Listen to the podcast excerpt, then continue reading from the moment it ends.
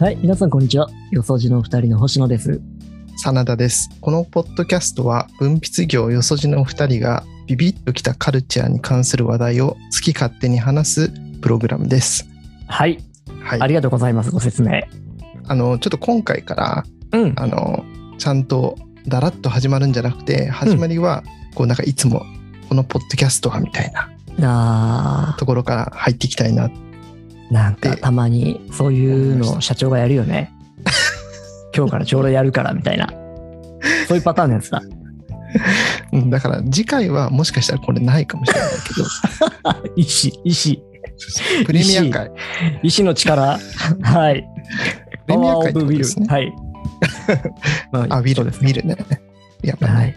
ビル大事だからウィル大事ですね。じゃあ、できる限りやりましょはい、う。はいじ。ゃあ僕のウィルを込めてですねはい。今回、えー、とちょっとまあ文化的な話題ということですねうんうん。僕がちょっと持ってきたのがはい。これなんですよ えいやまだしてないと思うけど ー、まだ見てない。まだ見えてない。あの神々の頂きというですねはい。本があるんですうんうん。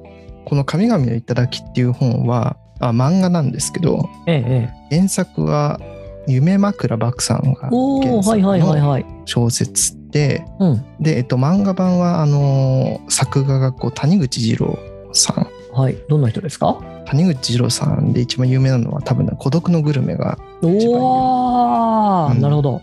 で孤独のグルメでめちゃくちゃまあ多分世に知れたと思うんですが神々の頂って三霊って書いて頂きなんだ。そうそうそうそうそううんでそれのうん。最近なんかコレクションブックですね。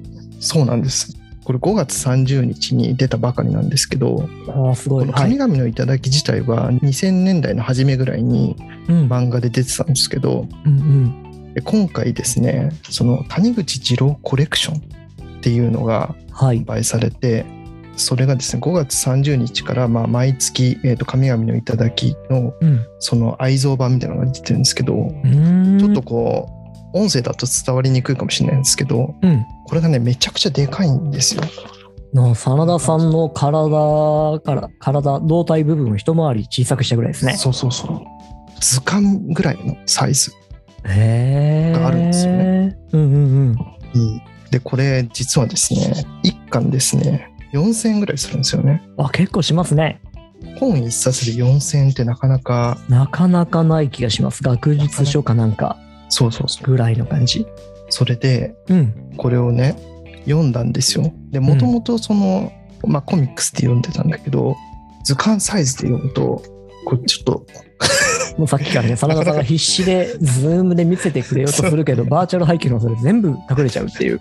見えませんね。はい。うんあの、まあ、とにかくはい。でとかいにのかく、とにかく諦めましたねと。にかく でかい雑な言葉になった。はい。でかいけど高いんだけどでかいんですよ言いたいのはでかいであると。とにかく。そうなんかねこう普通その手のひらサイズぐらいのこうコミックスじゃないですかはいはいはいはい。それの2.5倍ぐらいのサイズ図鑑サイズで読むと、めちゃくちゃ迫力があるってことに気づいたわけですようーん。漫画といえどもうんうんこの「神々の頂」っていうのは、まあ、簡単に言えば登山漫画みたいな感じで、まあ、山、まあ、エベレストが舞台で、とまあ、山登るっていう話なんですけどその雪山エベレストのいろんなこう山が描かれてるんですけどうんうんすっごい緻密なその描写みたいなのがこうんこのサイズ感だとすごいはっきり見える。だから神は細部に宿るとはまさにこのことだなって思いました。なんで笑っちゃったんですか、 今。自分で。いいこと言いましたよ、ちゃんと。いや本当ですかね。うん。今、その、じゃあコレクションブック買って、うん特にナンバーワンだよね、出始めて。うんうんその、満足度は非常に高いわけですね。そううんそうなんですよ。この図鑑サイズぐらいのこの谷口二郎コレクションっていうのは、まあ、孤独のグルメとかもうん。今どんどん出版されて、そのコレクション版で出てるんですけど、はいはいはい。まあ、その漫画の潮流みたいなの一つでうん。この多分図鑑サイズというかめちゃくちゃこうちゃんと製本してしっかりしたこのハードカバーでうん。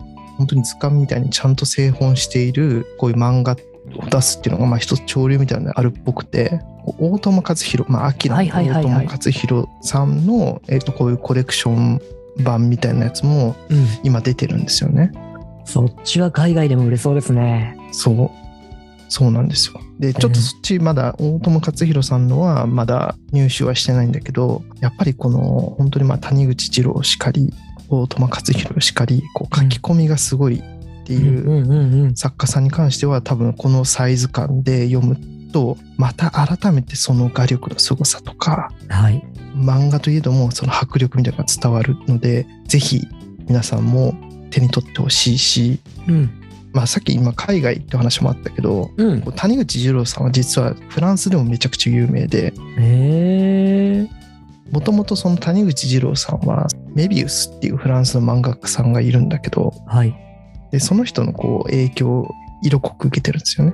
すごい。フランスの漫画家さんの影響を受けたんだ。そうそう谷口二郎さんで、でも結構なご年齢い生きていらっしゃったら、そう結そ構うなそごう年齢の方だよね。 70過ぎぐらいうんうんうん。で2017年に亡くなってるんだけどはい。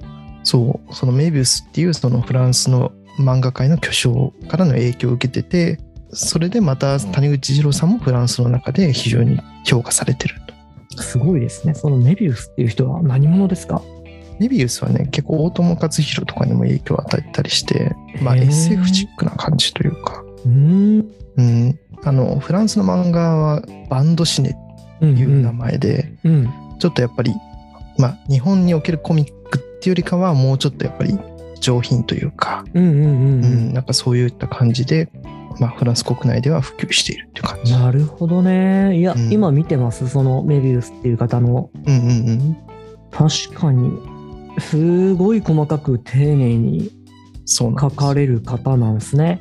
うん、なんかシリアス版ウォーリーを探せみたいな感じです ね。ああうまい。嘘さだすいがやいや タンタンの大冒険って知ってる ああわかるわかる。あの、フランスのうさ、んうんあの、記者さんのタンタン、うん新聞記者のタンタンがうんうんいろんなことをして、あうんの、ハドック船長と、うん。あの人の絵にもなんかちょっと似てるところがありますね。ああ確かに。まあ、でもいろんな作風がこの人の中にもあるのかもしれないけどアメコミチックな絵もありますね。うん。ただそのまあアメコミとはなんかちょっと一線を画すちょっとアートチックなうん、感じというか。うんうんジョジョのこう荒木先生とかにも多分影響を与えてたり多分するんじゃないかなとうんうん思いますけどね。ジャン二郎さん。あそう谷口二郎は現地でジャン二郎ってお確か、えーえそうなのあれ違うのかな確かなんかウィキペディアで書いてあったような気 がする。なんかねあのこのジャン・アンリ・ガストン二郎っていうのがメビウスっていう人のあご本め名んそうでだ。でそうメビウスそうそうそうがペンネームだったらしいっていうのを今、ごめんそうだ、はねい、取ってつけた知識で喋りました。い。えいえすいません。うんすごいね宮坂駿にも影響を与えてるってそうそうそうそう。マジかよ。そうなんですよ。だから日本の SF の巨匠とか、うんそういった人には非常にこうメビウスは影響を与えてる存在なんですよあ面白いね。ですね真田さんに影響を与えた人って誰なん ですか僕に影響を与えた人やっぱりそれは父母じゃないですか ね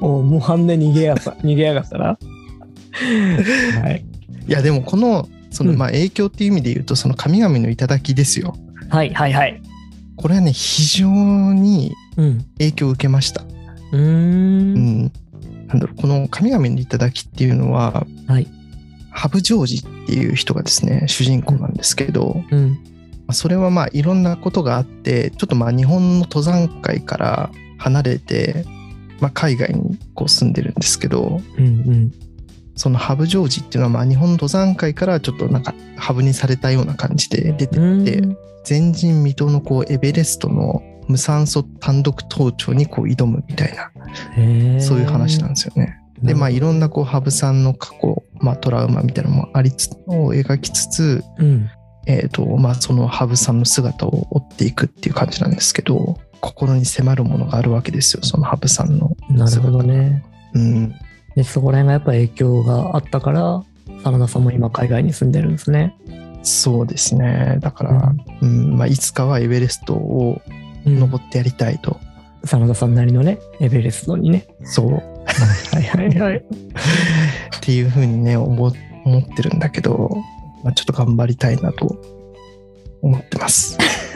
なんかもう、目が結構ガチな、ガチな目で喋ってますね。